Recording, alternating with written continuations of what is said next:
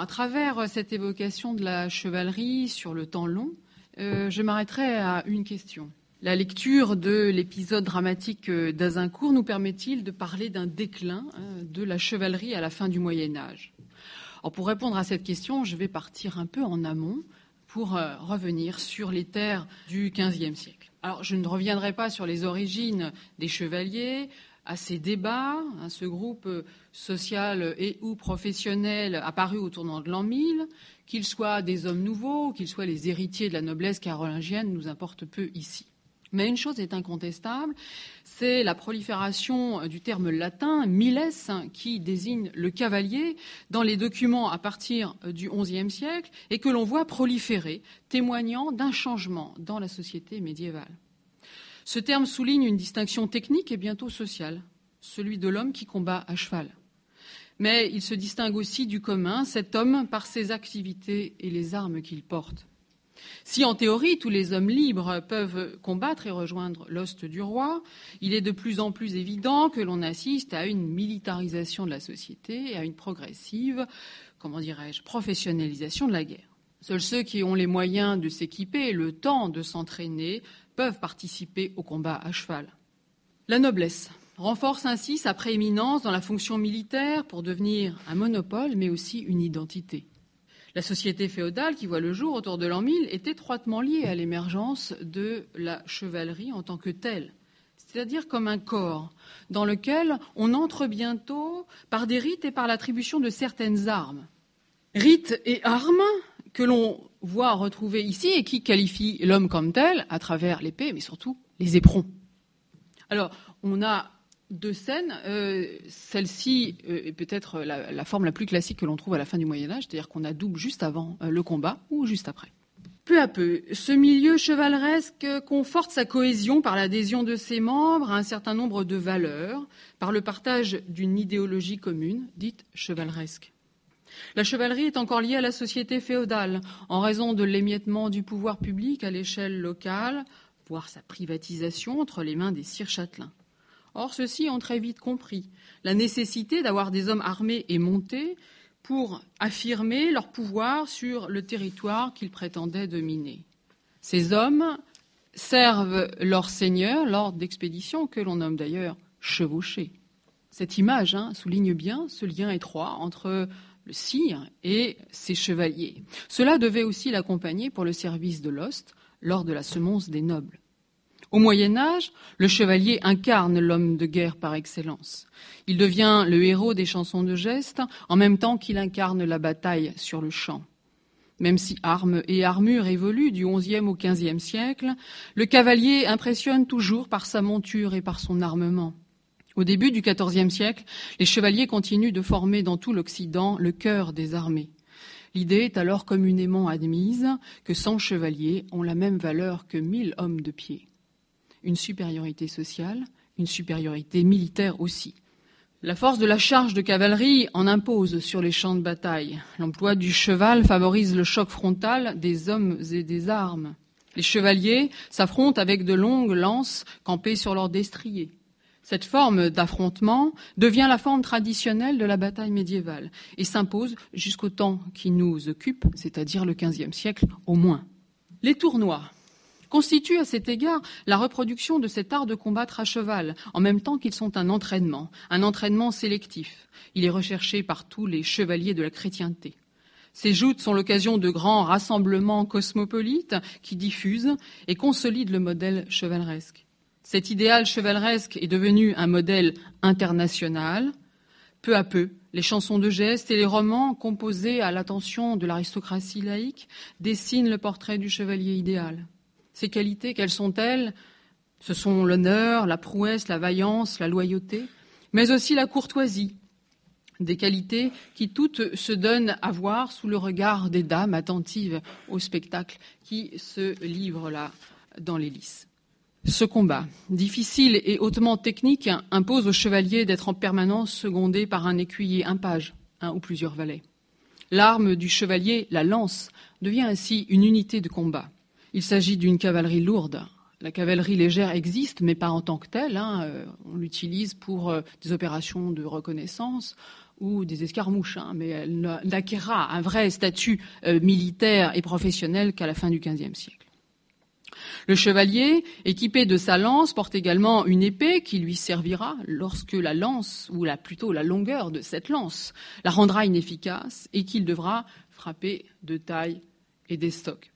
Il porte le harnois, lequel, au XVe siècle, recouvrira bientôt tout le corps du combattant par des plates de métal, le fameux harnois blanc, recouvert de euh, la cotte d'armes si souvent représentée dans ces enluminures de la fin du Moyen Âge et qui incarne le chevalier dans la mémoire collective. Ces cavaliers portent ainsi sur leurs chevaux un équipement qui pèse près de 30 kilos lorsqu'ils s'élancent pour affronter leur adversaire. Après la charge collective de la cavalerie en rang ou en haie, le combat devient d'ailleurs individuel et ressemble fort à une mêlée. Chaque cavalier doit néanmoins combattre non loin de la bannière de son seigneur ou de son capitaine. D'où ce caractère bigarré, parfois critiqué par leur hétérogénéité, de ces armées féodales. La bataille rangée est un élément important dans la geste guerrière. Le point culminant de la guerre, pour reprendre une formule de Philippe Contamine. Elle est rarement fortuite. Elle suppose l'accord des deux parties pour accepter la rencontre par l'intermédiaire de chevaliers, des héros des messagers plutôt. Bah, ça peut être aussi des chevaliers, mais ce sont des messagers, des chevaucheurs, des héros. Les batailles rangées sont toujours un pari risqué, vers lequel l'on s'achemine souvent prudemment. Elles peuvent entraîner des tournants politiques majeurs, elles sont aussi coûteuses en vie humaine, en chevaux, en argent. Contrairement à ce que l'on lit souvent, ces armées n'opéraient pas dans le plus grand désordre et sans tactique. Il est certes parfois délicat de la retrouver. Les hommes du Moyen Âge sont pourtant imprégnés d'une culture martiale qui leur vient en partie par les livres. Ils connaissent pour une part les auteurs de l'Antiquité sur l'art de la guerre, Frontin, Végès. Mais il est encore difficile pour nous de savoir s'ils ont appliqué leurs recommandations sur le terrain. La conduite d'une armée sur le champ de bataille répond souvent à plusieurs choix tactiques qui peuvent évoluer au cœur même de l'affrontement sous la pression et la contrainte des aléas aussi est-il compliqué pour l'historien de les reconstituer parfaitement. Il est bien sûr confronté au problème des témoins, soit parce qu'ils n'ont pas été sur le terrain, soit parce qu'ils étaient présents mais qu'ils n'ont pu avoir une vision d'ensemble de la bataille. À la fin du XIIIe siècle, Jean Demain avait justement tiré de l'art de la guerre de Végès une traduction sur l'art de la chevalerie, soulignant ainsi la réduction de l'un à l'autre. Autrement dit, dans l'esprit des Français, l'art de la guerre se résumait tout entier dans celui de la chevalerie. Jean Demain, représente assez bien cette, mentalité médiévale qui appréhende difficilement l'Antiquité. Pour lui, le milès grec ou romain ne peut être autre chose que le chevalier qu'il côtoie, sans mesurer la différence, la distance qui existe entre eux. C'est assez bien représenté euh, dans cette enluminure hein, où, à la bataille de Gogamel, tous les combattants sont ici figurés en chevaliers. Les médiévaux ne se contentent pas de traduire ou de transposer un héritage antique. Au XIVe et XVe siècle, les traités didactiques sur le droit et sur l'art de euh, la guerre se multiplient. Preuve d'une intense réflexion sur le sujet et la nécessité de réformer l'outil militaire. Les défaites françaises du XIVe siècle n'y sont sans doute pas étrangères. Parmi ces penseurs, nous pouvons citer Honoré Bouvet et L'Arbre des batailles, rédigé en 1387, une autre figure auquel on pense euh, moins, euh, c'est une femme, Christine de Pisan, qui rend d'ailleurs hommage à Honoré Bouvet, hein, de l'autre côté de l'arbre de bataille. Elle a rédigé en 1410 euh, le livre des faits d'armes et de chevalerie, où elle évoque un certain nombre de points, y compris tactiques d'ailleurs, sur l'art de la guerre. Les écrits de Christine de Pisan interpellent les nobles sur la conduite à tenir pendant la guerre, invitant les chevaliers à moins d'indolence, à fuir le luxe, à plus de combativité et à user d'entraînement. Dans la même tonalité, mais avec un degré supplémentaire dans la critique, on peut évoquer Alain Chartier, qui composa plusieurs œuvres de lamentation sur la corruption des nobles et l'état de désolation du royaume. Dans son quadrilogue invectif, il oppose entre autres France à chevalerie, dans un dialogue incisif.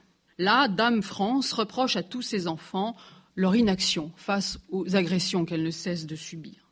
Alors, la chevalerie française est-elle en cause Ou, pour reprendre une formule très souvent relayée, peut-on dire que la guerre de Cent Ans marque la faillite de la chevalerie? Les défaites de Crécy, en particulier celle de Poitiers, vont entraîner une série de critiques à l'endroit des nobles combattants, ceux-là même qui étaient censés protéger le royaume, son peuple et au premier chef son roi. La bataille de Crécy, le 26 août 1346, fut la première grande défaite française de la guerre de Cent Ans, si on laisse de côté l'écluse, mais comme vous savez, il s'agit d'une bataille navale. Cette défaite fracassante des Français, conduit par euh, ce roi euh, plus tard contesté, hein, Philippe VI, qui avait pris la fuite au cœur de la débâcle. Édouard III avait déployé ses hommes sur une colline du Pontieux, 13 500 Anglais, dit-on, dont une grande majorité, 8 000, devaient combattre à pied. Les hommes d'armes étaient placés devant, les archers, 6 000, étaient disposés sur les ailes. Plus de la moitié de l'armée était donc occupée par l'archerie. En face, Philippe VI ne disposait pas de tous ses hommes, mais son contingent était supérieur à celui d'Édouard III, avec, pense-t-on, 20 000 hommes. Il ordonna ses hommes de manière traditionnelle, en trois batailles. Les arbalétriers furent placés à l'avant, les cavaliers derrière. Il y a d'ailleurs une, représentation assez juste. Il faut dire que c'est assez rare hein, pour les batailles du Moyen Âge. Euh, donc celle-là, on va peut-être s'y arrêter un tout petit peu, euh, pour montrer justement que les Français donc euh, que vous euh, retrouvez derrière cette bannière sont montés, les arbalétriers sont devant, tandis que les Anglais ont placé leurs archers et à l'avant également, mais que les Anglais vont combattre à pied. L'affrontement débuta par l'avancée des arbalétriers, dénués de leurs pavois et de leurs paveusiers, restés à Abbeville, hein, oubliés dans la précipitation. Ces hommes étaient encore handicapés par le temps humide. Hein, la pluie avait rendu difficile l'emploi de ces arbalètes dont les crins supportaient mal l'humidité. Les arbalétriers furent bientôt décimés par les flèches anglaises et contraints de reculer. Les chevaliers comprirent ce mouvement comme une trahison de la ribaudaille.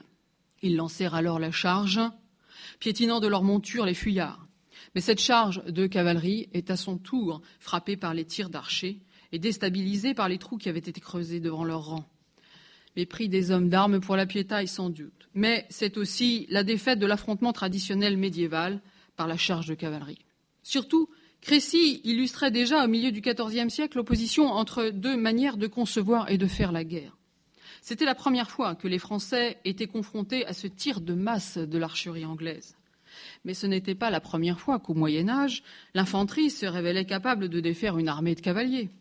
Sans remonter trop loin dans le temps, Pensons à l'exemple de Courtrai en 1302, au cours de laquelle l'armée féodale de Philippe le Bel fut défaite par les milices communales de Flandre, lesquelles emportèrent comme signe de leur victoire militaire et presque sociale les éperons des dix chevaliers.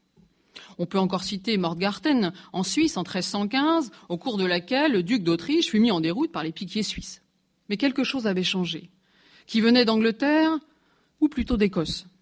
Tandis que la France vivait encore en paix, depuis la fin du XIIIe siècle, l'Angleterre s'était aguerrie au contact de ces guerres contre l'Écosse et avait modifié son outil militaire et sa façon de combattre. Ce changement s'est opéré à la bataille de Duplin Moor en 1332, où les fameux longbows firent merveille. Mais le tournant fut peut-être encore plus marqué à Allendon Hill l'année suivante, en 1333. Face aux Écossais, le roi Édouard III avait disposé ses hommes en position défensive en haut d'une colline. Encore, on va le voir, c'est une position privilégiée chez les Anglais.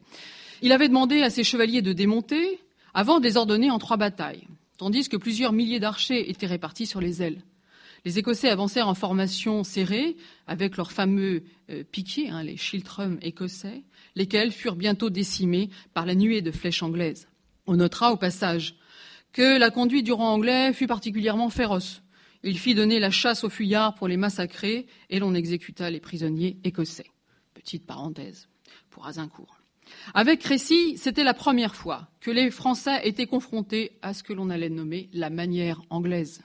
Dix ans plus tard, 1356, le, le scénario se reproduisit à Poitiers avec quelques variantes. Cependant, le prince noir, le fils d'Édouard III, le prince de Galles, disposa là encore ses troupes sur une colline. Les archers furent disposés encore sur les ailes, les cavaliers combattraient devant à pied. Du côté français, l'armée de Jean II était majoritairement composée d'hommes d'armes et dont une partie, et c'est une nouveauté, allait combattre à pied. Cependant, le ratio des archers était encore bien supérieur du côté anglais et ce fut une nouvelle défaite pour les Français. Non seulement le royaume de France avait perdu une bataille, mais il avait aussi perdu son roi emmené en captivité à Londres. La défaite de Poitiers suscita, on l'imagine aisément, de cinglantes critiques, dont la fameuse complainte de Poitiers, qui dénonça l'incompétence des nobles à la guerre. Ils avaient cependant adopté la manière anglaise, ces Français, mais ils refusaient d'accorder la primauté du champ de bataille à de simples piétons. Bien avant Azincourt, les deux armées ennemies offraient un visage assez différent. Si l'armée royale française conservait une armature féodale, celle des rois anglais, Plantagenet puis Lancastre, avait intégré un nouveau type de recrutement fondé non plus sur la relation de fidélité, mais sur le contrat. Il est vrai que depuis le XIVe siècle, la France et l'Angleterre avaient connu la crise de ce qu'on appelle le servicium debitum, hein, l'obligation du service d'ost. Et on vit alors les obligations féodales euh, décliner peu à peu. Le concours des vassaux continua d'être exigé, oui, mais il fit de plus en plus souvent l'objet d'une contrepartie financière. Les Anglais trouvèrent alors une nouvelle forme d'engagement contractuel sous le nom d'endenture, du nom même euh, de la forme du document, qui permettait à un seigneur d'engager un capitaine avec des hommes prêts à servir n'importe quand et n'importe où, en temps de guerre comme en temps de paix. On prévoyait d'ailleurs à l'avance à la fois les rétributions, mais aussi le partage des butins. Alors, les Français, confrontés, bien sûr, je l'ai dit, à cette même difficulté, adaptèrent plus tard ce même principe à travers ce qu'on appelle la lettre de retenue, par laquelle tel ou tel seigneur retenait à son service un certain nombre d'hommes d'armes. Mais si les Anglais recrutaient par contrat aussi bien des archers que des hommes d'armes, euh, les Français recrutaient plutôt euh, essentiellement des hommes d'armes. Et d'ailleurs, ce qui dissocie aussi euh, dans ce type de contrat ces deux, royaumes, hein, c'est que les, nobles anglais, les hommes d'armes anglais, acceptaient aussi d'ailleurs de se battre comme des archers, ce qui était hors de question du côté français. Tout cela n'empêchait pas les rois de France, d'ailleurs, de continuer à payer fort cher des mercenaires étrangers, hein, comme euh, les arbalétriers génois que nous évoquions tout à l'heure. Alors, en 1415, à la veille de la bataille d'Azincourt, cette opposition structurelle entre les deux armées françaises et anglaises demeurait flagrante. L'armée qu'Henri V avait réussi à traîner jusqu'au plateau d'Azincourt, affamée et affaiblie par 300 kilomètres de marche forcée, n'a rien de commun avec celle du pauvre Charles VI. c'est vrai qu'on avait pris soin d'écarter le roi du champ de bataille. Je dis ce pauvre roi, puisque vous le savez, il n'était plus euh, dans sa plus grande forme et qu'il n'était plus non plus d'un grand secours sur le terrain. Mais cette absence de leader devait avoir aussi des conséquences sur la conduite de l'armée le moment venu. Les Français désiraient ardemment l'affrontement, et après plusieurs défis, Henri V consentit enfin à la bataille. Voyant que les Français lui avaient barré la route de Calais, il installa son camp à Maisoncelles, un petit village près d'Azincourt, et il choisit un labour étranglé entre deux bois qui compenserait à ses yeux le déséquilibre des contingents. 10, 12 000 Français, peut-être contre 6 000 Anglais, car si la bataille des chiffres demeure, les Français sont en nombre supérieur, c'est indubitable. Mais les hommes d'Azincourt et les hommes d'Henri V sont pour l'essentiel euh, des archers. Ces longs-bowmen que j'évoquais tout à l'heure, des hommes issus de la paysannerie qui maîtrisent parfaitement le maniement du grand arc. Quelques hommes d'armes entourent euh, le roi d'Angleterre. Mais en face, c'est une armée de chevaliers qui se dresse devant eux. Les grands princes du royaume sont présents, le duc de Bourgogne excepté, pour des raisons liées à la guerre civile, même si ses deux frères rejoindront quand même l'ost du roi. Ces princes, d'ailleurs, ne veulent pas s'en laisser compter par le connétable Charles d'Albret ni par le maréchal de Boussicot. Ils sont en première ligne et repoussent les archers à l'arrière. C'est à eux que revient le privilège de combattre. Ils vont se battre à pied et entendent bien humilier les paysans qui se trouvent en face d'eux. Après avoir passé toute la nuit et s'être observé toute la matinée encore, les archers anglais vont esquisser un premier mouvement, tirer une salve de flèches comme une sorte de provocation, renforcée par une formidable huée. Les cavaliers placés sur les ailes vont alors s'élancer. Mais cette charge est brutalement déroutée par une pluie de flèches, et ceux qui parviennent à s'avancer encore viennent s'empaler sur les pieux de bois que les archers ont plantés au milieu de leur rang. La première ligne L'avant-garde qui s'avance va alors buter sur cet amas de cadavres et de chevaux, une poussée dont on imagine déjà la progression presque impossible dans un terrain labouré et détrempé. Ces chevaliers, écrira plus tard le religieux de Saint-Denis, avaient de la boue jusqu'aux genoux et étaient déjà vaincus avant même d'avoir rencontré l'anglais. Comment avancer dans ces conditions avec le poids de l'armure et des armes, tandis qu'en face, les archers anglais, protégés par de simples jaques de cuir, se déplaçaient avec agilité? Cela se ruèrent alors sans difficulté sur les chevaliers français, prisonniers de leur gang de fer. On connaît la suite. Après plusieurs charges, les Anglais commencèrent à réunir leurs prisonniers. Et c'est le pillage du camp euh, anglais par le sire d'Azincourt et ses paysans armés qui fit basculer la défaite en une véritable boucherie. Henri V, qui croit à une attaque à revers, ordonne de faire massacrer les prisonniers. Si les nobles anglais protestent, c'est à des archers à des roturiers qu'il donne l'ordre de les exécuter. Le bilan est très lourd. Six mille morts du côté français, pense-t-on, à peine un millier du côté anglais. Jamais on n'avait dénombré une telle perte au cours du conflit en une seule bataille. Surtout si la fine fleur de la chevalerie avait été moissonnée à Azincourt, c'est tout le royaume qui perdait une partie de ses élites militaires, politiques, administratives. Dans cette France exsangue de l'après Azincourt, déchirée par la guerre civile, divisée par le traité de Troyes, il fallut la pugnacité du dauphin et la fidélité de ses officiers et de ses capitaines pour redresser la situation. Il fallut près de trois décennies pour inverser la tendance. Pendant 30 ans, Charles VII s'efforça de consolider sa position politique et de renforcer son appareil militaire. Il manqua longtemps d'argent pour le faire, mais au tournant du XVe siècle, il orchestra un mouvement majeur dans l'histoire politique et militaire de la France. D'abord par la création d'une première armée permanente en 1445 et ses compagnies d'ordonnance, qui lui permit d'ailleurs de rétablir aussi l'ordre dans ses propres troupes. Il la compléta par la création de la petite ordonnance qui institua euh, les compagnies de francs Zaché en 1448, puis en 1450, c'est le tour des, garnisons à travers euh, l'ordonnance des mortes payes qui est réglée. Enfin, il développa la puissance de feu de son armée grâce à une artillerie de campagne qui fit merveille à Formigny le 15 avril 1450. Alors malheureusement, euh, l'image ne, reflète pas du tout euh, cette avancée euh, technique, hein. de même que celle de Castillon, où il y a, dit-on, 300 pièces d'artillerie. Mais euh, ce qui est intéressant dans cette image, justement, c'est de voir qu'à côté des militaires se distingue un civil, un canonnier, hein, chargé justement de manipuler cette, cette, nouvelle arme. Alors on dit nouvelle arme, en fait l'artillerie est utilisée pour les sièges hein, depuis le milieu du XIVe siècle mais c'est l'artillerie de campagne qui s'est largement développée au XVe. Ce perfectionnement, on le doit à des hommes de l'art, à un ingénieur italien, Louis Giribaud, à Pierre Bessonneau et surtout à deux frères, deux roturiers encore, Jean et Gaspard Bureau, qui seront au service de l'artillerie du roi. Alors que deviennent les chevaliers dans cette nouvelle configuration militaire? D'abord, il faut dire que Charles VII, dans cette réforme, remit également à plat le service de la noblesse. Écuyers et chevaliers ne sont plus désormais rétribués en fonction de leur titre, mais en fonction de leur service. Les chevaliers sont devenus dès lors des militaires. Pourtant, si la chevalerie doit abandonner une partie du terrain à l'artillerie, cette arme ignoble au sens propre du terme, elle n'a pas perdu en prestige. Les frères Bureau, d'ailleurs, ces grands maîtres de l'artillerie, seront anoblis. Le modèle le plus prestigieux reste encore celui de la noblesse militaire. Enfin, elle est loin d'avoir perdu toute utilité sur le champ de bataille et elle sait s'accorder avec l'artillerie quand il le faut. Si Castillon a démontré la puissance de feu du roi, c'est encore la cavalerie bretonne qui va mettre le point final à l'affrontement dans une ultime charge, ce qui fut d'ailleurs aussi le cas, dans une moindre mesure, à Formigny. Sans doute qu'à Azincourt, les Français avaient tardé à tirer les dernières leçons de leurs précédents échecs militaires. On ne peut leur reprocher leur vaillance.